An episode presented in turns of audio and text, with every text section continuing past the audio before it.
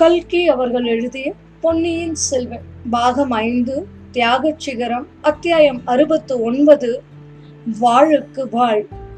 பழுவேட்டரையர் சம்புவரையர் கோஷ்டி தஞ்சை கோட்டை வாசலை அணுகிய போது கடலும் கடலும் மோதிக்கொள்வது போல் இருந்தது.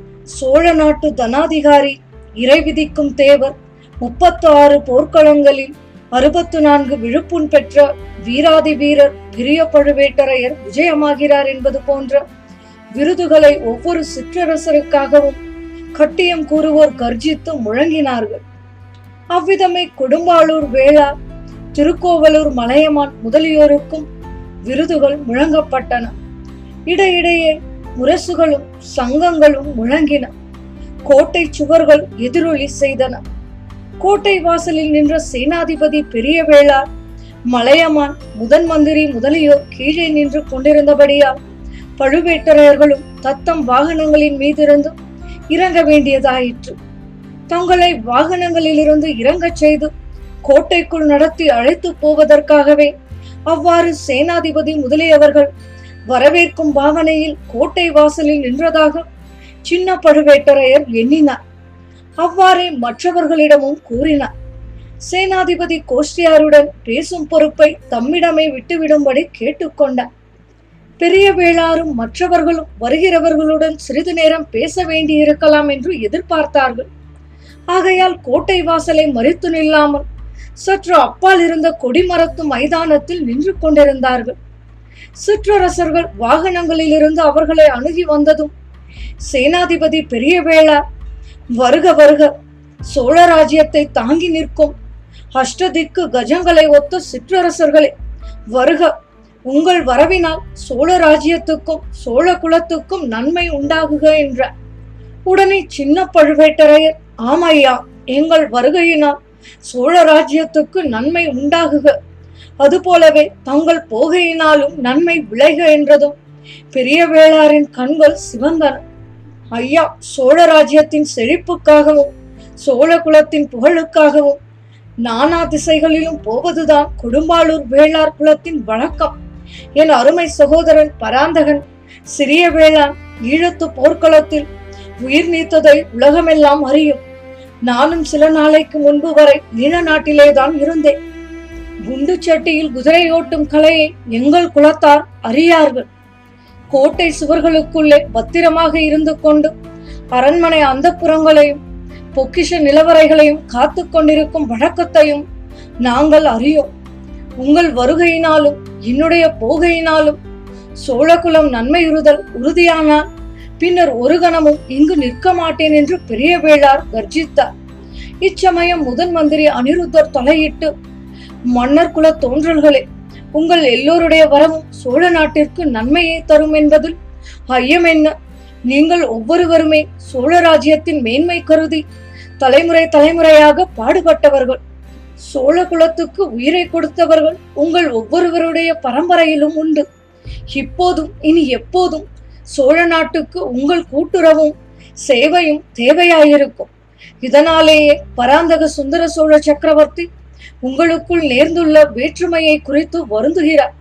தமது அருமை புதல்வர் வீரபாண்டியன் தலை கொண்ட வீராதி வீரர் ஆதித்த கரிகாலர் அகால மரணமடைந்த பெரும் துயரத்தையும் மறந்து உங்களையெல்லாம் ஒருமிக்க அழைத்திருக்கிறார்.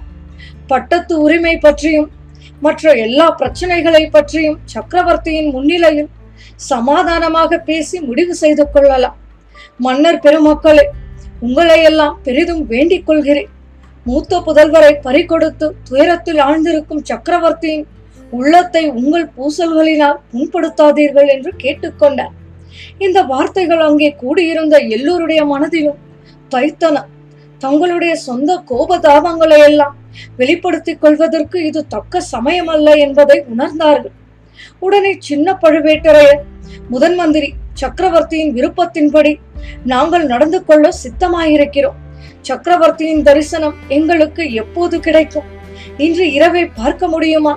சக்கரவர்த்தியின் விருப்பத்தை அவருடைய வாய்மொழியாக நேரில் தெரிந்து கொள்ள விரும்புகிறோம் என்றார். தளபதி, தங்கள் விருப்பம் நியாயமான விருப்பம்தான். அது நிறைவேறும் என்பதிலும் சந்தேகமில்லை. ஆனால் சக்கரவர்த்தியின் உடல்நிலையும் மனநிலையும் நீங்கள் எல்லோரும் அறிந்தவை. இரவு வந்தால் சக்கரவர்த்தியின் உடல் வேதனையும் மனவேதனையும் அதிகமாகின்றன. மேலும் சிற்றரசர்களுடன் பட்டத்து உரிமையை பற்றி பேசுவதற்கு முன்னால் சக்கரவர்த்தி செம்பியன் மாதேவியுடன் முடிவாக பேச விரும்புகிறார்.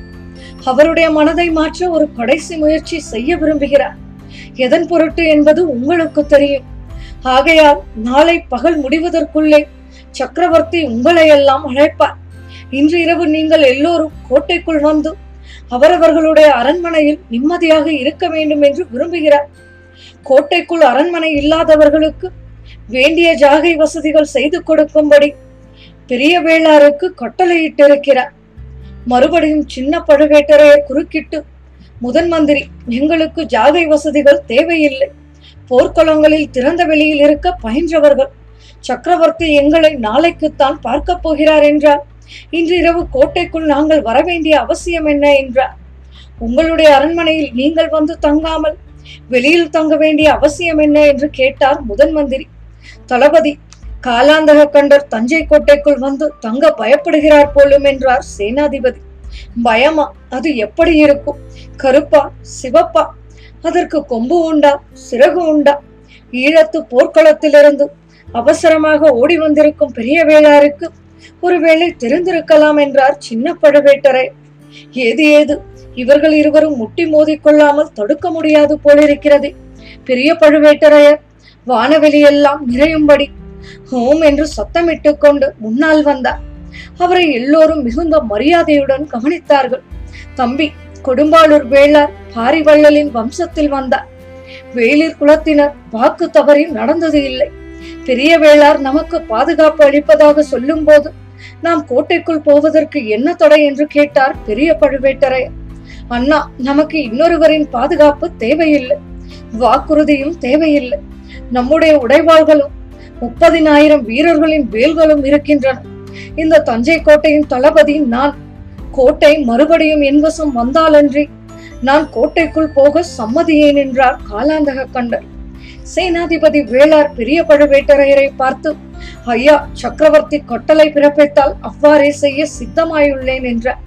சக்கரவர்த்தியின் கட்டளையின் பேரிலா கோட்டையை இவர் கைப்பற்றினார் என்று கேட்டார் சின்ன பழுவேட்டரையர். இல்லை, வாளின் பலத்தை கொண்டு இந்த கோட்டையை கைப்பற்றினேன் என்றார் பெரிய வேளார். வாளின் பலம் கொண்டு திரும்ப கைப்பற்றுவை, இப்போதே சோதித்து பார்க்கலாம் என்று சின்ன பழுவேட்டரையர் சொல்லிக்கொண்டே கத்தியின் பிடியில் கையை வைத்தார். பெரிய பழுவேட்டரையர் தன் தம்பியை கையினால் மறைத்து, தம்பி, வாளெடுக்கும் சமயம் இதுவன்று. சக்கரவர்த்தியின் விருப்பத்தின்படி நாம் இங்கே வந்திருக்கிறோம் என்றார். அண்ணா, கோட்டைக்குள் புகுந்ததும் இவர் நம்மை சிறையிட மாட்டார் என்பது என்ன நிச்சயம்? சக்கரவர்த்தியின் கட்டளையை எதிர்பாராமல் திடீரென்று கோட்டையை தாக்கி கைப்பற்றியவரை எப்படி நம்ப சொல்கிறீர்கள் என்று கேட்டார் சின்ன பழுவேட்டரையர்.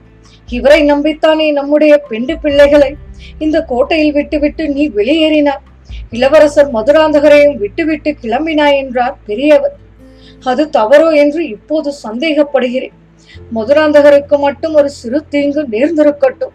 கொடும்பாளூர் குலத்தை அடிவேரோடு அழித்துவிட்டு மறு காரியம் பார்ப்பேன் என்று இறைந்தார் சின்ன பழுவேட்டரையர். இதுவரையில் அலட்சியமாக பேசி வந்த சேனாதிபதி பூதி விக்ரமகேசரிக்கு இப்போது கடும் கோபம் வந்துவிட்டது. அந்த இடத்தில் ஒரு பெரிய விபரீதமான மோதல் அடுத்த கணமே ஏற்பட்டிருக்க கூடும். நல்ல வேளையாக அந்த சமயத்தில் கோட்டை வாசலில் ஏதோ கலகலப்பு ஏற்பட்டது. எல்லோருடைய கவனமும் அங்கே சென்றது. சற்று முன்னால் முதன் மந்திரி அனிருத்தர் தம்மை சமிக்ஞையினால் அழைத்த ஆழ்வார்க்கடியானிடம் சென்றிருந்தார். அவன் ஏதோ அவரிடம் ரகசிய செய்தி கூறினான். அதை கேட்டுவிட்டு அவர் பழுவேட்டரையர்களும் பெரிய வேளாரும் நின்ற இடத்தை அணுகி வந்தார். வரும்போது சின்ன பழுவேட்டரையர் மதுராந்தக தேவரை பற்றி கூறிய வார்த்தைகள் அவர் காதில் விழுந்தன. தளபதி, இளவரசர் மதுராந்தகனை பற்றி என்ன கவலை? அவருக்கு யாராலும் எவ்வித தீங்கும் நேரிடாது. சற்று முன்னால் கூட மதுராந்தக தேவரும் அவருடைய அன்னை செம்பியன் மாதேவியும் கோட்டைக்கு வெளியே சென்றார்கள். திருக்கோயிலுக்கு புஷ்ப கைங்கரியம் செய்யும் சேந்தன் அமுதனை பார்க்க போயிருந்தார்கள் என்று முதன் மந்திரி கூறுவதற்குள் காலாந்தக கண்டர் குறுக்கிட்டார். ஆமா, தாயும் மகனும் கோட்டைக்கு வெளியே வந்தார்கள்.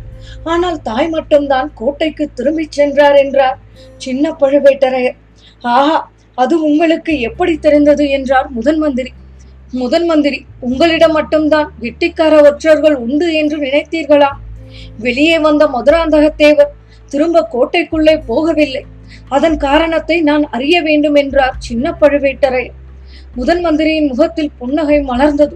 அதே சமயத்தில் கோட்டை வாசலில் இளவரசர் மதுராந்தகத்தேவர் வாழ்க என்ற கோஷங்கள் எழுந்தன. எல்லோரும் கோஷங்கள் வந்த அந்த திசையை ஆவலோடு நோக்கினார்கள். கோட்டை வாசலுக்குள் பிரவேசித்துக் கொண்டிருந்த யானையின் மீது இளவரசு கிரீடமும் பிற ஆபரணங்களும் அணிந்த மதுராந்தகர் வீற்றிருந்தார். யானைக்கு பக்கத்தில் மூடு பல்லக்கு ஒன்று ஊர்ந்து சென்றது. தளபதி, மதுராந்தகத்தேவர் கோட்டைக்குள் திரும்பி போவதற்கு சிறிது காலதாமதம் நேர்ந்தது. வாணி அம்மையின் மகன் சேந்தனமுதன் குதிரையிலிருந்து கீழே விழுந்து படுகாயமுற்றிருந்தார். அவனை பல்லக்கில் ஏற்றி கோட்டைக்குள் அழைத்து வரும்படியாக செம்பியன் மாதேவி சொல்லிவிட்டு முன்னால் சென்று விட்டார். அன்னையின் விருப்பத்தை மகன் நிறைவேற்றி வைக்கிறார். அமுதனை பல்லக்கில் ஏற்றிக்கொண்டு தாம் யானை மீது செல்கிறார். விரைவிலே மகுடாபிஷேகம் நடக்கும் போது பட்டத்து யானை மீது ஊர்வலம் வரவேண்டியிருக்கும் அல்லவா? அதற்கு இப்போதே ஒத்திகை செய்து கொள்கிறார் என்றார் முதன் மந்திரி அனிருத்தர். இத்துடன் பாகம் ஐந்து தியாக சிகரம் அத்தியாயம் அறுபத்தி ஒன்பது வாளுக்கு வாள் நிறைவடைந்தது. இதுவரை நீங்கள் கேட்டது கல்கி அவர்களின் பொன்னியின் செல்வன். உங்கள் கருத்துக்களை மின்னஞ்சல் ஊடாக தெரியப்படுத்தவும். மின்னஞ்சல் முகவரி Umachari two zero one five at Gmail dot com.